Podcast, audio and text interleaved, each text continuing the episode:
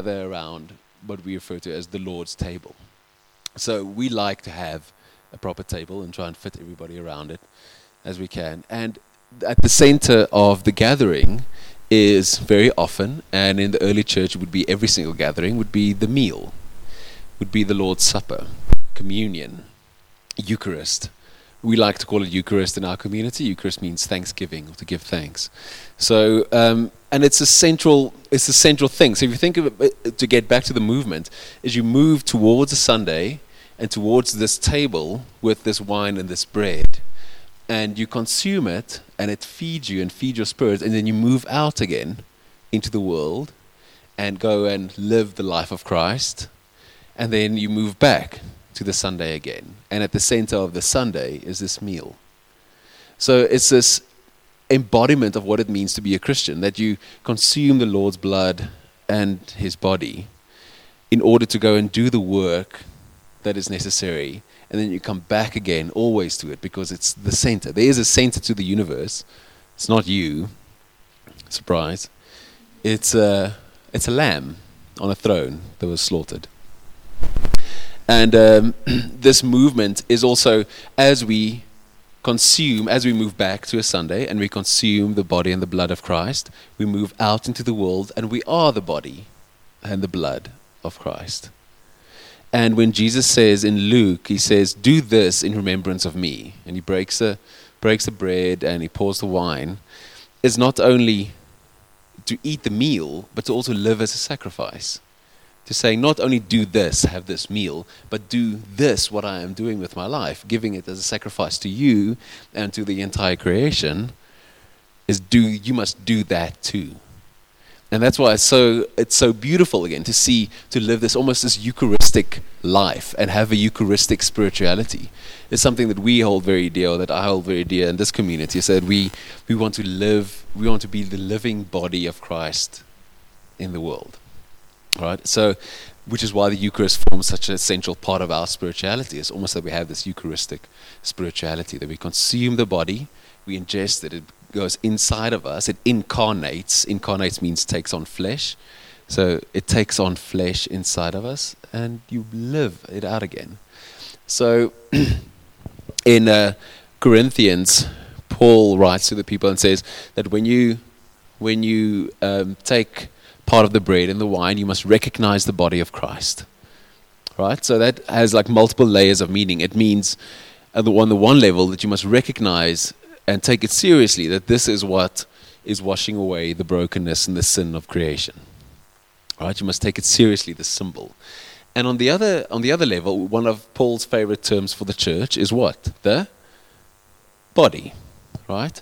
So the Corinthian church had very wealthy people and very poor people, and the wealthy people would have lots of food and drink and get drunk at the at the table, while the poor people had nothing to eat. And Paul was really angry with them and said, you must recognize the body.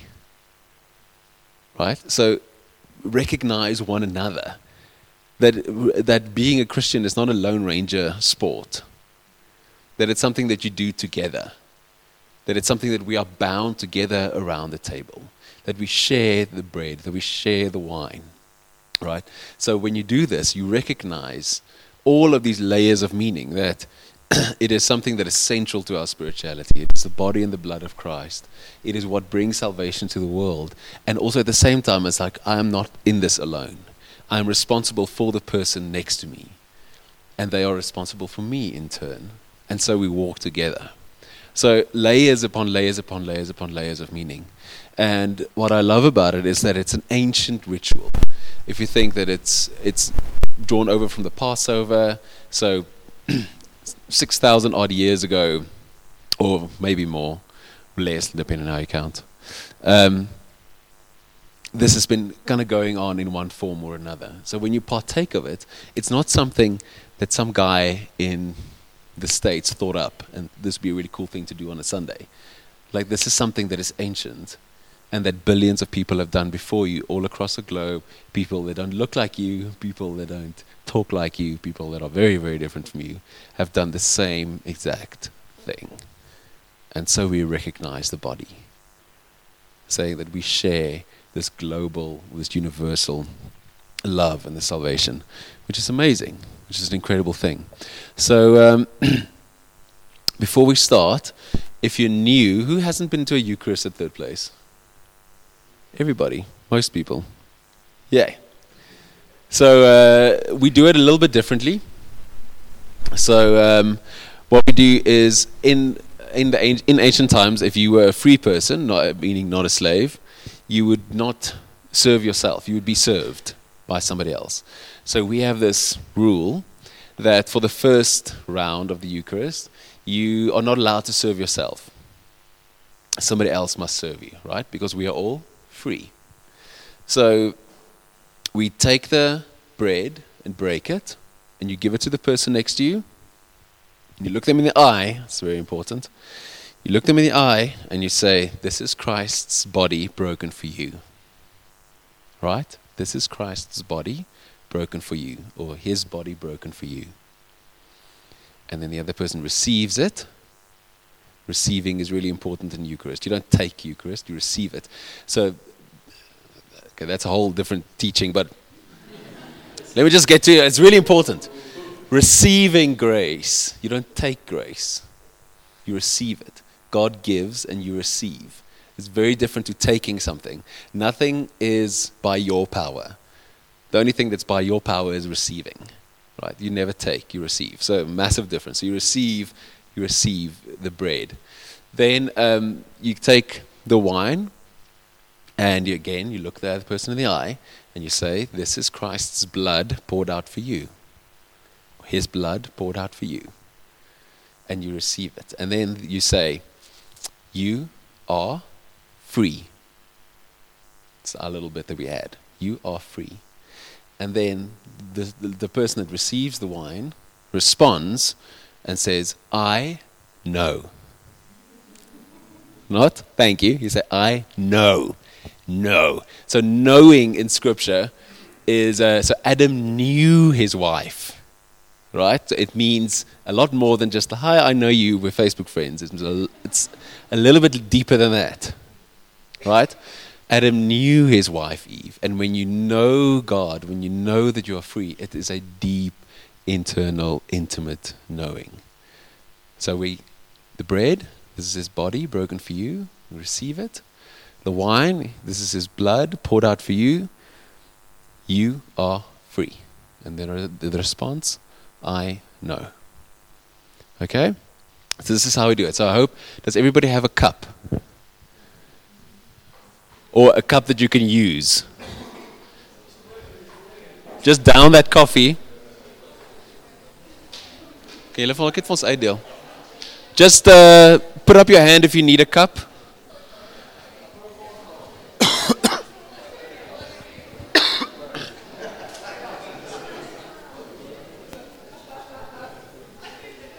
that um, what this means when we drink and drink the wine and we share the bread, we share in Christ's death. Our baptism shares in his resurrection, and this ritual shares in his death. And um, it also proclaims, like it, it, it plays in three times almost. It says it harkens back to the past when Christ was crucified. It is now when uh, we are the church, when we are the body and also points to the future when Christ will come again. And um, the core message of Christianity is resurrection.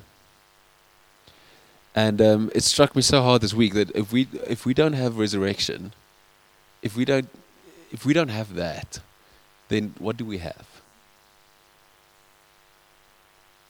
Like we have nothing. Like Paul said, if if Christ did not rise from the dead, then you are we are all still in our sin and everything is useless.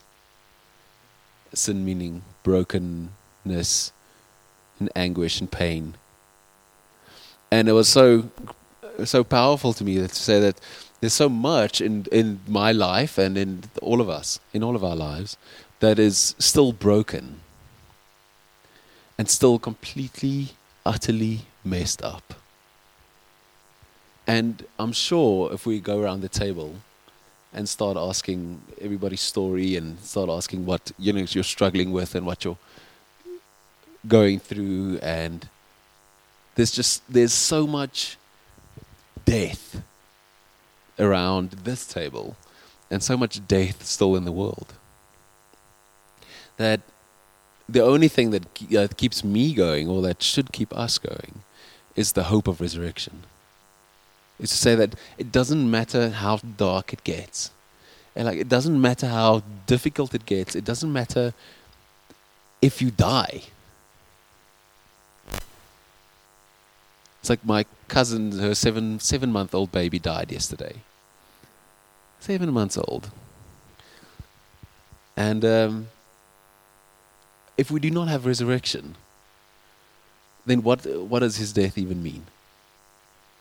If we do not have resurrection, then why are you, like, what, what is the hope? What, what are we doing here? What do we have? We have nothing. We have literally nothing. We have only death.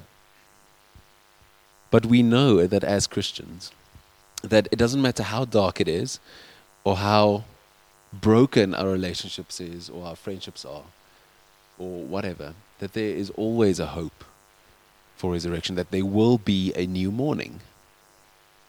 There will be a new morning.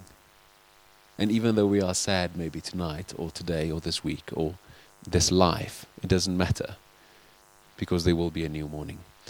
So, as we share the bread and the wine tonight, think also of that. That whatever is broken inside you or inside your life, that there will be resurrection, either now or sometime in the future, but there will be. Let me pray for us and then we can share.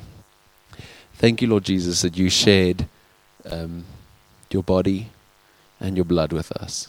I want to ask you to bless this bread. Thank you that you gave it to us. And bless this wine. Thank you that you gave it to us. And as it fills our bodies, may we remind, be reminded of your death and also of your resurrection. May we rem- be reminded of everybody around this table and that we are bound together by your blood and by your body. We pray this in your name. Amen. You guys are welcome to share the bread and the wine.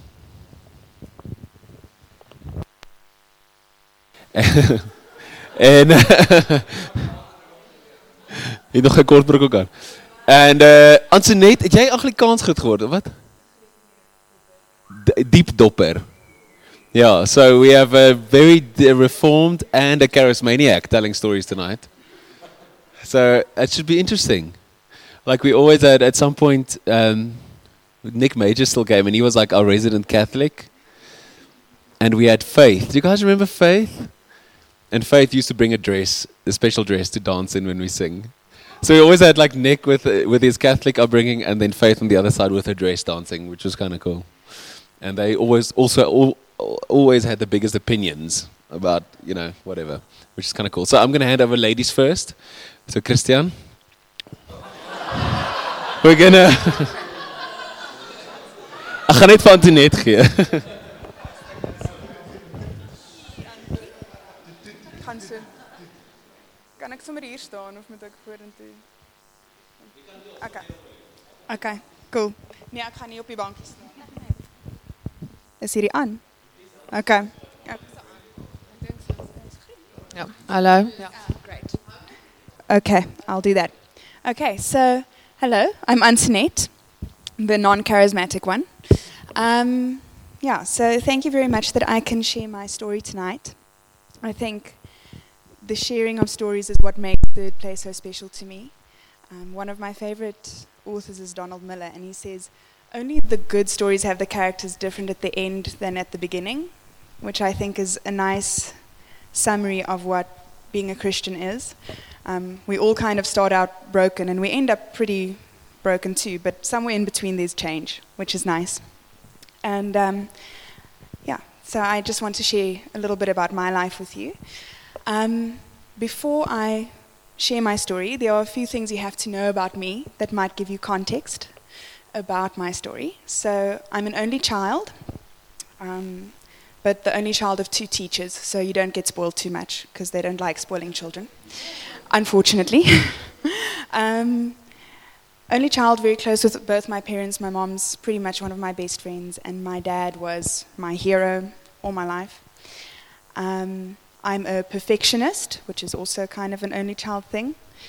And um, I think when Pierre was talking about salvation and kind of living a resurrected life, and, and it made me think of that very often as perfectionists, we tend to feel like we have to earn salvation and you know we have to do really good things all the time and beat ourselves up when we don't do good things um, and i still struggle with that i going back to being an only child one of my biggest fears growing up was something happening to one of my parents because i love I love people. I'm a big extrovert, and I, I do enjoy being alone from time to time, but being alone and being lonely are two of my biggest fears. And for a very long time, being vulnerable was also one of my other, other biggest fears. It's still not fun, but, but it's been something I've worked on. Um, I am a big fan of fixing things. If anyone's done Strengths Finder, one of my strengths is restorative, which is why I became a speech therapist, because you get to fix things and help people. Um, very easy to help others, not always fun to help yourself. And that means that sometimes I tend to want to control everything because then everything will work out fine, or so I think. And I don't want to hand over control to anyone else. My mother still teases me that one of my first phrases as a child was Axel self. I'll do it myself. um, so, so that's me. It's not the part that you would put on the online dating profile, really. It's, those are the, the not so fun parts. Um, other than that, I like long walks on the beach and all of that. Um, yeah, wine, all of that. Um, but yeah, so that's who I am, or some of some parts of me. Now my story, like I said, only child, turning 28 this year. I grew up in the West Rand of Joburg with two really attentive, really awesome parents. And when I was five years old, my dad was diagnosed with cancer. Um, that was April of 1994, and I was going to school the following year. And at that point, they had told my parents that he would not see me go to grade one.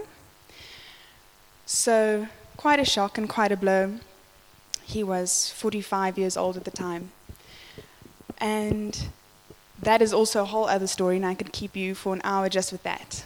But I grew up with my dad there, fully healthy and kind of a little med- medical miracle living in our home. He saw me go to school, he saw me graduate from varsity, he saw me start my first job and my second job and my third job. so I've only had three, so. so, um, yeah, very, very fortunate to say that, especially today, being Father's Day. So, flash forward to 2013. Um, I was in third place already at that time. And I remember, I think it was about January or February, Joe was still here, and it was one of his last teachings, I think, that I was still sitting on that side. And he gave this amazing teaching about how do you praise God and still and not blame God when things are going badly. And I remember sitting there and thinking, gosh, this is such a relevant topic for so many people in my life. it's not me. because, you know, I have it under control. I'm, I'm great. Very easy to be self righteous when everything's going well. Um, because it really was going well in my life. Still is, but, you know. And um, that was about February of 2013. And in June that year, on the 13th of June, was the Thursday before Father's Day my mom phoned me to tell me that my dad had been admitted to the hospital. Um, with at that point they didn't know what, just that there was a lot of, um, yeah, he was having difficulty breathing and and he was in the medical ward at that point. Um, eventually transferred to ICU, and this was a whole roller coaster for the next six and a half, seven weeks. Um, and he passed away on the 27th of July that year. Now, when I think about my story and when I think about that time in my life, there's a lot that I can talk about and a lot that in hindsight is significant. But there are a few things that really played a role in my story there. So, keeping in mind my control freak, perfectionist, hate vulnerability, I'll do it myself nature, um, I spent those seven weeks throwing myself into my work. I'm a speech therapist and I work in a hospital environment. And I actually had a patient who was the same age as my dad, also on a ventilator, also in ICU. And you know, kind of rushing from one patient to the next. I used to go in at five o'clock in the morning and go home at six at night and work through lunch. And if other people said they would want to see one of my patients for me, I would say, No, I'm fine. I'm handling it. Because when they told me that they wanted to help me, I heard it as, You're not coping, you're failing. And I wanted to be busy because being busy made it easy not to think about things. Um, I grew up in a great Christian home, and and things like Bible study together and praying together was just what we did. And I grew up with a dad who told me, you know, I'm praying for you. And when he said that, he really meant it. He didn't say it as a nice thing to say. Um, he would pray for me when I drove from home to, to their house to go visit them, that I would be safe. And so in those that time when my dad was sick, I was very, very angry at God because I felt like I have this father who would give you the clothes off his back, who used to tip waiters extra if they were bad because he felt that if it's a bad waiter, they don't get tips, so he should probably help them out. Um, so if you spilled a drink, you were golden. Um, and I think, you know, when I, we, at his funeral, even people would come up and say, you know, I don't know if he ever told you, but he paid for my child's school fees one month, or he bought my child school clothes when there weren't any. Or, and we didn't know these things, but it's just the kind of person he was, is he really cared for other people, and that's how he lived his faith. He was by no means a perfect person, but he was still my hero. And so I was very, very angry at that point in time. And I avoided God and I avoided talking to Him. And so when people were praying for me or praying with me, I'd kind of just close my eyes and nod along. But I was giving God the silent treatment all the way, very maturely. And, and so there were a few incidents. There was one where I sat in my office between patients. I think I had just put down a phone call, and I remember. Um, I don't know if any of you know the song, the Valley Song by Jars of Clay. I used to listen to it all the time in high school, but I hadn't heard it for years at that point. And I remember sitting there, and it was as if someone had switched on a radio right next to my ears. And the only sound, the only kind of line that kept coming back at me was, I will sing of your mercy that leads me through valleys of sorrow to rivers of joy. And at that point, it kind of felt like an admonition. I was very angry, and I was like, Well, then bring me the, va- the, the rivers of joy. We're in the valley of sorrow now. I'm not feeling it. I'm still very angry. And for the rest of the time that my dad, that was about three weeks into him being sick, for the rest of the time, I just kept hearing that over and over. Wherever I had a silent moment, that's all I heard. Um, I was not a very nice person, I think, at that point to be around. I was, like I said, angry and tried to control everything to an extent where if my mom told me my dad looked good that day, I wouldn't just say, oh, thanks, for the information, I'd ask her, but why are you saying that? What his, what's his saturation like? How much oxygen is he on? Um, what is his infection marker looking like? Kind of ridiculous things, but I felt that if I knew those things, I could make sense of it all. Not true, by the way. Um, so I was in a very, very dark space at that point in time, and I remember it was about two weeks before my dad passed away that for the first time I actually talked to God again. And it was after my mom had told me, um, and those of you who know my mother, my family knows, she is an eternal optimist. And she had t- said to me that morning that she had said to God that if my dad had to suffer anymore, he should rather go because she doesn't want to see him in pain. And I reacted again very maturely at the age of 24 with, No, I don't agree. I did not agree to this. How could you pray that? um, and I was angry at her. I said, I didn't say you could say that. I don't agree because I want my dad. So you can't say these things.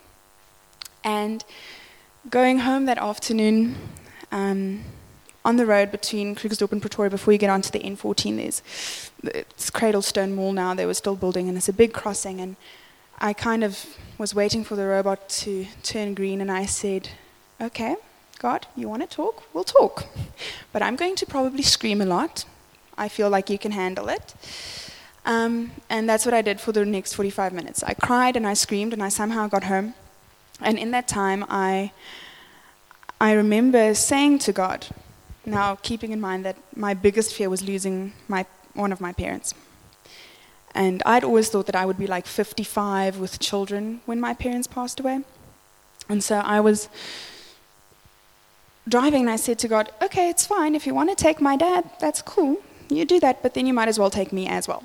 Because I have nothing left to live for if you take my father away from me. So, your choice again, very mature, very, and, and bargaining with God, not always the most clever thing to do. But that's pretty much all I felt like I could do at that point. And so kept, I kept on fighting. And then, in the week before my dad died, me, who always wants to get my own salvation and pay for my own salvation, heard three times you've already, it's already been paid for. The first one was I went for drinks with friends after work, and my car was looking horrible. So when I stopped, the car guard said, Hey, can I wash your car for you? And I was in a rush and angry. So I said, No. And when I came out, my car was spotless. Um, and my first reaction was irritation because I thought he had heard incorrectly, and now I had to go find 10 Rand or whatever. And he's, when I told him, you know, I didn't actually want you to wash my car. He said, oh no, someone who came in after you just said I should wash your car for you. It's already been paid for. Yeah. and then I thought, okay, that's pretty cool. The next day when I went to work, my boss called me in and she said to me, you are taking leave now for two days because you need to go just be with your dad. It's already been put in for you. I've already arranged it. You're not, all you have to do is give a handover and then you're going tomorrow. Um, later on, I found that one of my friends had actually gone to her and said, she doesn't care what, she'll organize with the other speech therapists. Please just do it for me. So, again, someone else took care of it for me.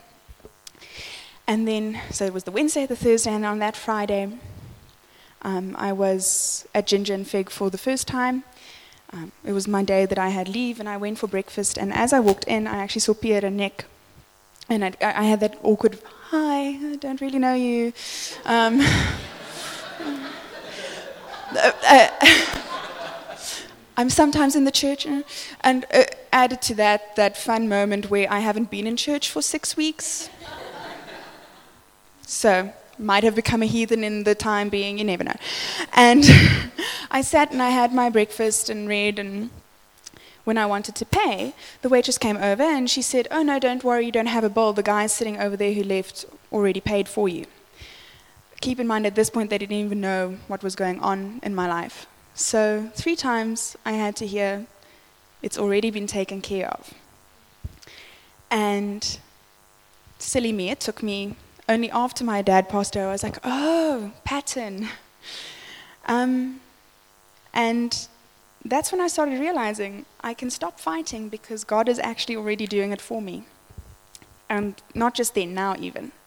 The days when I want to fight and I want to try figure things out on my own and want to try, yeah, want to try be my own savior, I remember that that's not how it works. And the day that my dad passed away, any of you who have any experience in ICUs, um, the, the nurses allowed me and my mom to stay there as long as we wanted. Now, ICU nurses are really mean and very bad about time, so when they say stay as long as you want, you kind of know. And still at that point, I was holding on to so much anger and so much fear that I remember sitting there, standing next to my dad, and he was kind of in and out of consciousness at that point. And I said to him, It's okay. And it was the first time I actually said to him, It's okay. If you go, we'll be fine. And I don't think I actually believed it until I said it. But when I said it, I could literally feel the weight of the world just lifting off my shoulders because then I finally realized I'm, it's true. um, that was the Friday. He passed away on the Saturday, and what I said about what happened on the Friday didn't make the Saturday or the weeks or the months after that any easier for me or make me miss my dad any less. Um, when I walked in to the hospital room after he passed away and I saw him, um, my first instinct, all that I could do is I fell down to the floor. Because my center of gravity was gone all of a sudden. But even with that, before anyone even came to me, I could feel God there with me, holding me. And that's, I think, what I took out of that. Now, you get the people who are really well meaning and kind of go, Oh, is that what you had to learn from the story? Um, uh, I think I could have learned it in other ways, but, you know. But what I did, it is what I learned, and it is what I take with me every single day. I miss my dad more than I can describe. And 24 years kind of feels like a cheat when you were hoping for 55 with him. But I am extremely thankful that I could um, that I could spend those 24 years looking up to someone who taught me about faith and taught me a lot about how to live and taught me about praying for others. And even more than that, what I'm extremely, extremely thankful for today is I look back at that time that I was so angry. I look back at my life now where there are times when I try to do things on my own and try to play God in my own life. And Jesus always comes back and catches me, and He's always there. And I'm overwhelmed by His grace and His love and His unending mercy every single day. And yeah, that's actually just what I hope all of you experience.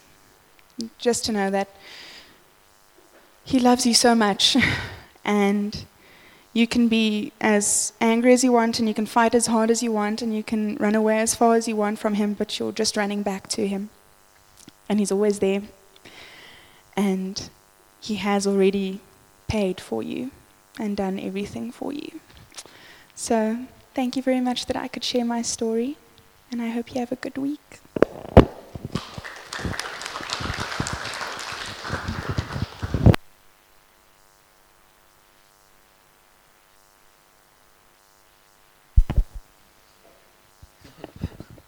I really don't want to do this now. so, um, I'm going to sit down because I, I, this is not like a. Um, okay, hello. Ek is Christian. I'm Christian. It means uh, representative of God, of Christ, actually, as most of us, us, us Afrikaans names most probably mean. Um, okay, so I've actually never told this story before, so this is a bit of a challenge. There's a, there's a lot of stuff that resonates um, with Antoinette's story, of course.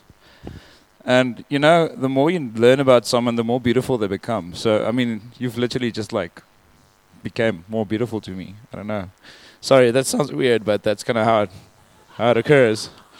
Because the moment you understand someone's soul, you kind of understand where they come from and who they are and you can start associating with them, and that's what relationship is all about. Um, just a quick summary. The reason I'm crying is I'm not very. I'm quite well known with death. I stopped counting at 28 of close friends and families that I've lost. So, the way Antoinette spoke about her father, I've I had quite a intimate relationship with my sister as well, which she was my soulmate. She was the person that knew me, and uh, it basically was the same story. So, I think the Van Rooyens and there's a lot of us that understands that. Okay, so um, I'm gonna I'm gonna talk a lot of negative stuff now. So please understand that there was a lot of positive things as well, but just for the fact that we don't have a lot of time, I'm just gonna kind of touch on the the major stuff, right? So, my father is actually a Dutch Reformed reverend, not a charismatic reverend. And I grew up in the Dutch Reformed church as a missionary son. Four kids, so I'm not a perfectionist. I think I'm the opposite. Um, um, and we grew up very poor, but it was okay because we had a lot of fun. Um, we loved each other very much, and we spent a lot of time together. So it was really cool. And um, yeah, I lost my sister. I'm not going to tell the story about my sister because I feel that's not relevant tonight. But but I also lost my sister in 2009, and that was quite dramatic. Uh, that was a core principle, but I'm going to tell kind of the story till before that happened. So basically, I'm an extremist. Everything I do, I do in extremities. So if I practice, I go full on and I start spinning and I do all these random stuff. If I stop practicing, I eat too much junk food and I drink too much beer and I get fat. That's how I work, you know. Um, and that just gives you a bit of an idea. So, when I was three years old, three four years old, I was diagnosed with extreme dyslexia and ADHD. Um, back then, in the 80s, they didn't really understand what it was. So they said that my mother should be okay with the fact that I'm going to go to a special school and, you know, kind of not have a normal life. And she was like, "My allowed to swear?" so she was, she was like, "F that." So for the next like four or five years, he spent two hours every day with me. And when I went to grade one, I could read and write on a grade three level. My math was about on a grade four, five level. so I went to a normal school. And but it, that was dramatic, just because two hours a day since you were three years old, you have to like learn how to read and write. It's kind of intense, you know. But whatever, it's not that bad. And then uh, went to school, was amazing grade three, beginning of grade three, um, I had quite a dramatic grade two just because of the academic elements. But grade three, they told me, okay, dude, you're stupid. You must go to a special school. So I'm like, damn it. So this school was 100 k's from my house. I had to drive there every day. Mornings, five o'clock, you go. Afternoons, five o'clock, you're back at home. So it's 12 hours as like a young dude, and you're you lose all your friends. you spend time with people that are special, highly intelligent mostly, but very special people. So, from a very young age, I I developed an extremely low self confidence, rooted within the core of my inner child. this is basically the core of everything that was challenging for the rest of my life. And that sounds stupid, but I'll get there. Um, grade f- or grade what's what's standard six? Grade eight. We moved. My father took a severance package, and we went to Pyrmont Bay. And I moved to a school in George, the worst school in the world. I will not name its name. I was sexually abused in the hostels. Um, we were. Yeah, I was constantly reminded that I'm stupid. Um, I basically got through by the like follow for my gat. I don't know that in English. Uh, there we go. Um, and everything. It was just quite a, a, interesting journey through this time, and um, and getting through all these kind of things where you you give your everything because what you need to do is you need to prove that you are worth something every single second of every day every conversation you have, everything you do, you have to be able to convince yourself and the people around you that you are good enough. So, in standard 8, grade 10, I was running the culture, I was running the choir, I was running the the um, local paper, the paper thingy. I was junior um, burgemeester of the city council. I still had a C average once I worked my ass off. You know, um, extra math teacher committed suicide, one of the 30, 32 or 28 anyway. Stuff like that happened, but it was quite a challenge, you know. And within this time, um, I developed a, a, a thing called Messiah complex. So basically, the only way I can feel good enough about myself is to support someone else that can't maintain themselves. This, of course, spills over in every single element of your life your friends, your family, your loved ones, the people you choose as, as romantic partners. And, um, and so I went through this journey. A lot of things happened in between, of course. And um, within this time, uh, because I've, I've been singing since I was can't even remember. I literally, um, and this is I'm blessed. My mother is a music teacher, uh, and a teacher that special specialized in music. Um, and I would stand with her while they were saying choir, and I would literally start singing tenor before I could speak. So I would make sounds that sounded like the rest of the the, the, music, and I was like, ma, ma, na, na, na. I couldn't speak, but I could actually sing harmonies. So music is a very big part of who I am and where where where I try to be. So at the age of seven, I knew I was going to be a musician because um, I figured out that the I finally understood that the boys like voice breaks, and I can remember I was still in our combi and we were on our way to Voortrekkers, and I started crying my eyes out. My mother was, "What's wrong?" And I'm like, "Mom, I want to sing for a living. If my voice breaks, I won't be able to sing anymore." Um, so, I mean, from a very young age, I knew this. And um, performance, of course, is another way to win people's favor and to be good enough. So, that was a very big part of my life, still is. Um, and, of course, going um, through after high school, I went to uh, 13th floor, spent some time there. It was amazing. It was actually one of the best years of my life. Um, went to study music.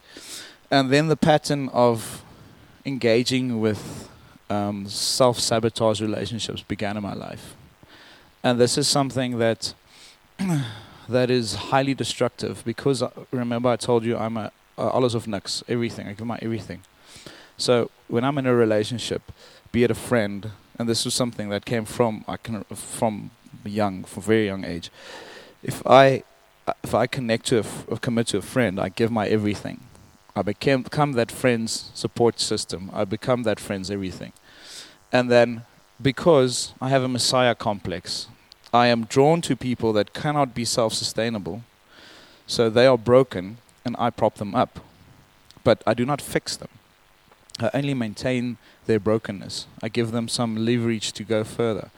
So the end situation, it's usually between a year and a half and two and a half years, they just break because they're just too broken. And then I break because I couldn't rescue them, but I can't because I'm not responsible for them. It's Jesus and them, no one else. They need to resp- people. We take responsibility for our lives. I can be your friend, but you still need to, you know, put petrol on your car. I can't do that for you.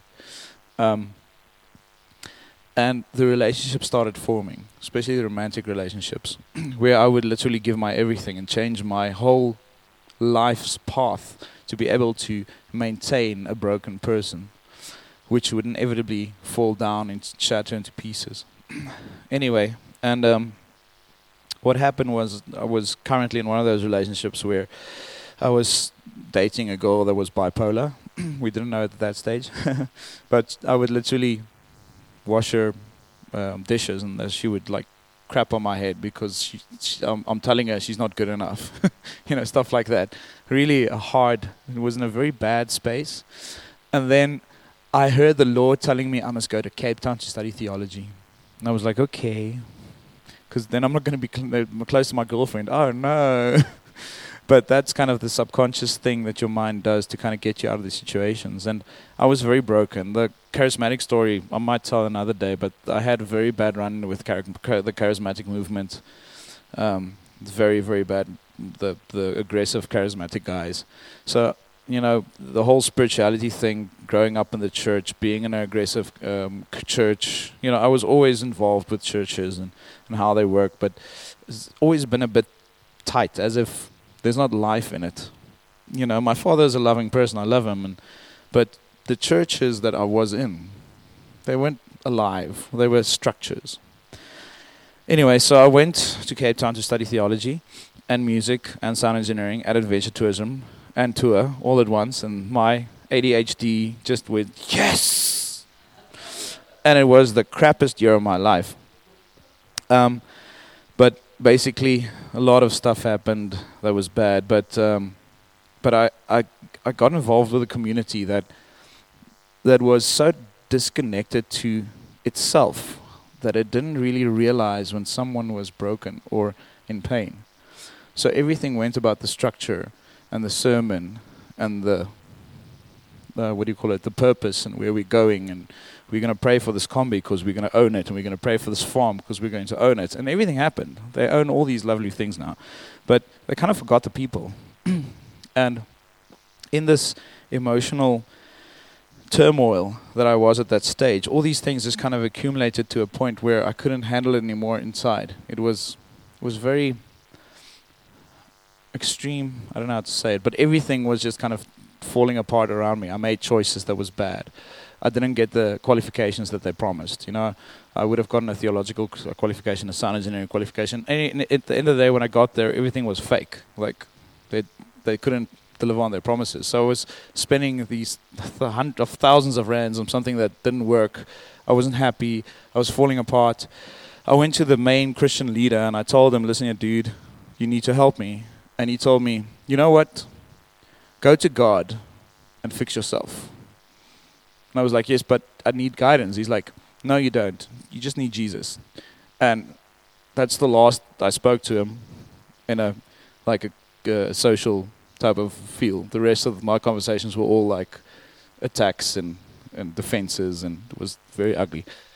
Then after six months, um, a few more people died in my life. Three people died that year that was very close to me. Um, uh, one of my best, well, actually my first best friend in that special school. The guy I actually connected with, he died. He committed suicide. And uh, I just kind of broke. And I went to our version of the social work or whatever it was. And we had, I made seven um, appointments with him. And he broke all seven. And I was like, fuck it.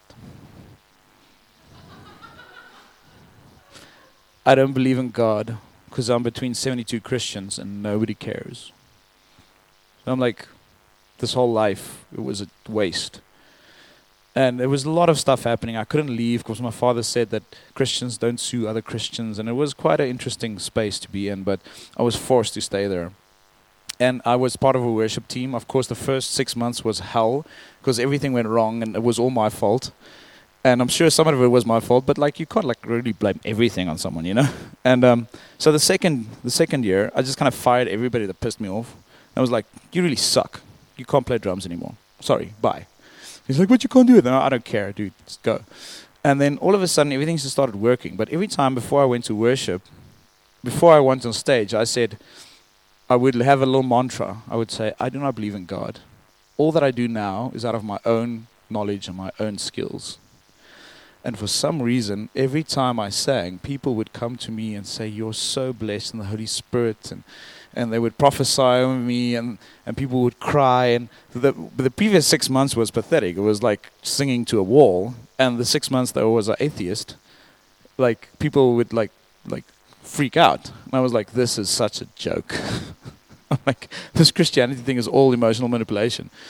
And there was a lot of stuff involved with that. But afterwards, of course, when I the, the, told everybody I'm leaving, all of a sudden they they offered me leadership roles and they wanted me to to redesign their music theory system and everything. All of a sudden now now I'm really cool, and I was just like I'm I'm just really over this. I don't care about you. I don't care about your community. I don't care, about your anything. So just please leave me, you know. And they like literally tried to phone my father and phone my mother, and they had like the church that put oh yeah the church um, on the Sensier. What's that in English? they put put me under censorship because I studied theology at a AMF organization. So I was like, okay, that's cool. So my own church like kind of threw me out because I went to study theology, you know. So they actually phoned our pastor as well, or the reverend, and try and convince me, and it was a dog show. So, sorry, I'm almost finished. Um, so long story short, I kind of came to Pretoria once again after a girl that I met that was extremely broken, and we would have gone to London together. And we spent we were together for about three three months, and I said, "Cool, let's go to London together." She's like, "Yeah," and I went over to Pretoria to come. Uh, we I would have stayed at her parents' house, and we would have worked to get money, and then we would have gone to London for two years. It was like this magical story of yes, the moment I left God, everything falls in place, you know. And I was like, everything just was like God is a is a joke and He's a myth, and the moment you leave Him, everything just starts working out. And that was like the the fantasy I was living in. And um, when I when I landed in Pretoria in J- uh, or Tambo or whatever it was called then, I got this SMS that says, "Hey man, I don't think it's going to work out. Sorry." At this point, my father was in the hospital in Bloemfontein. I had like no money, nobody to call. I was like in Joburg. It's like okay, so I came to Pretoria with my last hundred bucks or whatever it cost, and I had like twenty rand. and the next three weeks, I slept in parks and shelters, and I know Craig quite well. And uh, I literally had my guitar and a little backpack with some clothes in, and uh, I was sleeping on the street and going through rubbish and doing that whole spiel. And uh, you know, phoning my mother every second day, saying, "Oh, it's cool. I'm staying with friends, and we're getting an amazing time." And and meanwhile, I was like living like a bum, and uh, you know, hiding my guitar so that people don't steal it. And I got mugged a few times. And it was quite interesting. And um, and finally got my way. A really cool lady came to save me at that point. Stayed with her for free. I knew her family somehow. And at that stage, I kind of I started mingling with different religions because I just like this atheist thing's not working for me. So I went to Buddhism, and Buddhism was like basically organized atheism, you know. And I was like, okay, well, that's not working.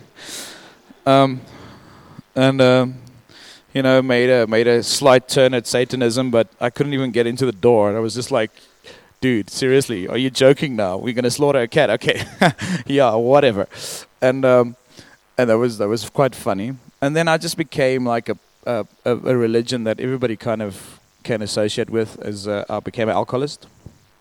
It's it's a church. You get a lot of churches, especially in Hatfield, and and I, I basically you know just consumed alcohol wherever I could go. It was like the Holy Spirit to me, and uh, I would work really hard. And I got a few breaks. Then became a sound engineer and made quite a lot of money. And I would just drink it out, and just go out. Thank God I never got involved with drugs because I swear I would be a druggie now because it's everything or nothing. Remember, anyway, and um, and I, I can remember one night I was I was so lost, but you know vodka and black label numb the pain. So you f- you think you're okay. And uh, one night I went to a place called Nile Crocodile, and I got smashed, but like so drunk I couldn't even stand my own two feet, and I was sitting in these dirty couches, and this random dude comes to sit next to me, and I'm like, "Hey man," and he's like, "Hey," and I'm like, he's like, "I miss you." Like, who the hell are you, dude? I'm not gay. It's like, nope, I'm not. I'm not judging. I'm just saying I'm not. You know. And um, so this dude's just like, I miss you. I'm like, who the hell are you? And he's like, I'm your father. I'm like, okay, you must be like really high, or I must be like really drunk. Maybe it's both. So let's just play along. So I have this conversation with this dude, and the guy's like, he tells me, listen here, I see you've lost faith. I'm like, there has to be faith before you can lose it. There's no God, so there can't be faith. So he's like, okay, cool. Make me a promise. I'm like, okay. He's like, watch Saved when you wake up tomorrow. And I'm like, what's that? He's like, it's a movie. I'm like, okay, cool. So I don't know how I got home the next day or the evening. Um, woke up, drank my bubbles away. I was like, okay, cool. And then all of a sudden I remember this movie, f- Saved. And I'm like, I remember this random conversation. I'm like, okay. So I watch this movie, bawl my eyes out. and I'm like, I get it. Because my whole life, church was about the building and about the religion and about the rules and the systems and what you may or may not do what how how many people cry when you sing, how many people fall over, how many people pay their their their um, 10% whatever commission to Christ. And this movie, I, I implore you to go watch it if you haven't seen it before. It's all about relationship within Christ. It's this gay guy and this Roman Catholic chick chick and this druggie and this paraplegic that comes together and kind of becomes a community and save this girl. And I was like, that's not church. And me that is church. God is love. God is body. God is not a building. You kind of know these things, but you don't grasp it. And I'm sitting there and I'm like, okay, this is so weird. And how did this guy know this? So I phoned my friend mates that were with me at this pub, and I'm like, hey, dudes, what? Who's this guy that like spoke to me? Like when you came to fetch me, what's happening? And like, dude, you were sitting on a couch talking to yourself. I'm like, okay, what? like we were like sitting laughing at you because you're sitting for like an hour talking to the, to yourself on this couch, and you're like mumbling and talking and like weird stuff. And I'm like, okay. So one can say that maybe I was really drunk and I was just hallucinating, and maybe somebody slipped a roofie in my drink. It's possible, but I I kind of prefer to believe that Christ was like, okay, dude, you need to put that. I don't know what that is in English. You need to kind of get this out of your system, and then he he allowed me to do that, and he had to let me go really far, so that I can grasp the depth of what he is and what we are. The next week a guy called Maynard, Maynard from Pletson phoned me and he's like, hey man, um, I'm in this church. You want to come join? And I'm like, okay. And I went to the old Moreleta at Rubenstein. And um, I met these wonderful people, uh, Pierre and Rialet, and, and all these these amazing people that I started journeying with. And that became my, fa- my family. And, um, and that's why I'm sitting here. That's why I'm part of third place because I can promise you now, if third place stops just existing, I would not go to another church. I would just start communing with my friends, because the journey I've been through is too big, and it's too loud for me to go back to a structure. And there's grace and structure, and God and structure, and Jesus is there, and everything is there. But for me, uh, it's not my home. This is my home. You are my home. And um, I'm not always I'm far from perfect, and I still like my wine. But but um, there's two things I want to read to you. Like, uh, sorry, man, thanks. Like, uh, Antoinette, quite ironic. That is one of my favorite crying songs as well. Um, my one of my biggest heroes in life is Robin Williams because I think that I understand him, or he understands me maybe. And he committed suicide last year. I don't know if you guys know about that, but he um, he has a saying. And remember, just coming back to the to I need to save people. And after a lot of psychological help and reality that helped me, I'm kind of almost over it. But you know, he said I think that sad, the saddest people always try the hardest to make people happy because they know that it's uh, it's like it uh, because they know what it's like to feel absolutely worthless and they don't want anyone else to feel that way. That's kind of how I lived my life till I was about 22. Just trying to because you'll see also those of you that don't know me well, I'm always loud and I'm trying to make a joke. That's kind of how I saw life. And then, about a year after I had this whole ordeal, um, I found this song. They came to, to our church, uh, Casting Crowns, uh, one of these gospel bands, but they had this song. And this kind of became a mantra because my life, it's not the worst life ever, but it hasn't been easy. You know, there's been a few bumps. And um, and I realized there's one thing that kind of sticks out for me. This song, the chorus goes as follows And I'll praise you in the storm, and I will lift my hands. For you are who you are, no matter where I am, and every tear I've cried, you hold my hand. Although my heart is torn, I will praise you in the storm. And I want to thank you all for being there for me, even when I'm torn.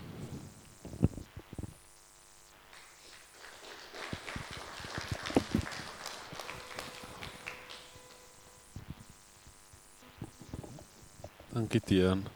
Uh, thank you, guys. Thank you, Antoinette, for telling your story, and for Tian for sharing your story. And um, thank you all for listening. It is the greatest honor in the world to be listened to, so we don't take it lightly. Thank you, guys. Please finish the wine. We're not going to hand it out to the car guards. and uh, and the bread and so forth. So uh, thank you guys for joining us tonight. And that's it. Thanks.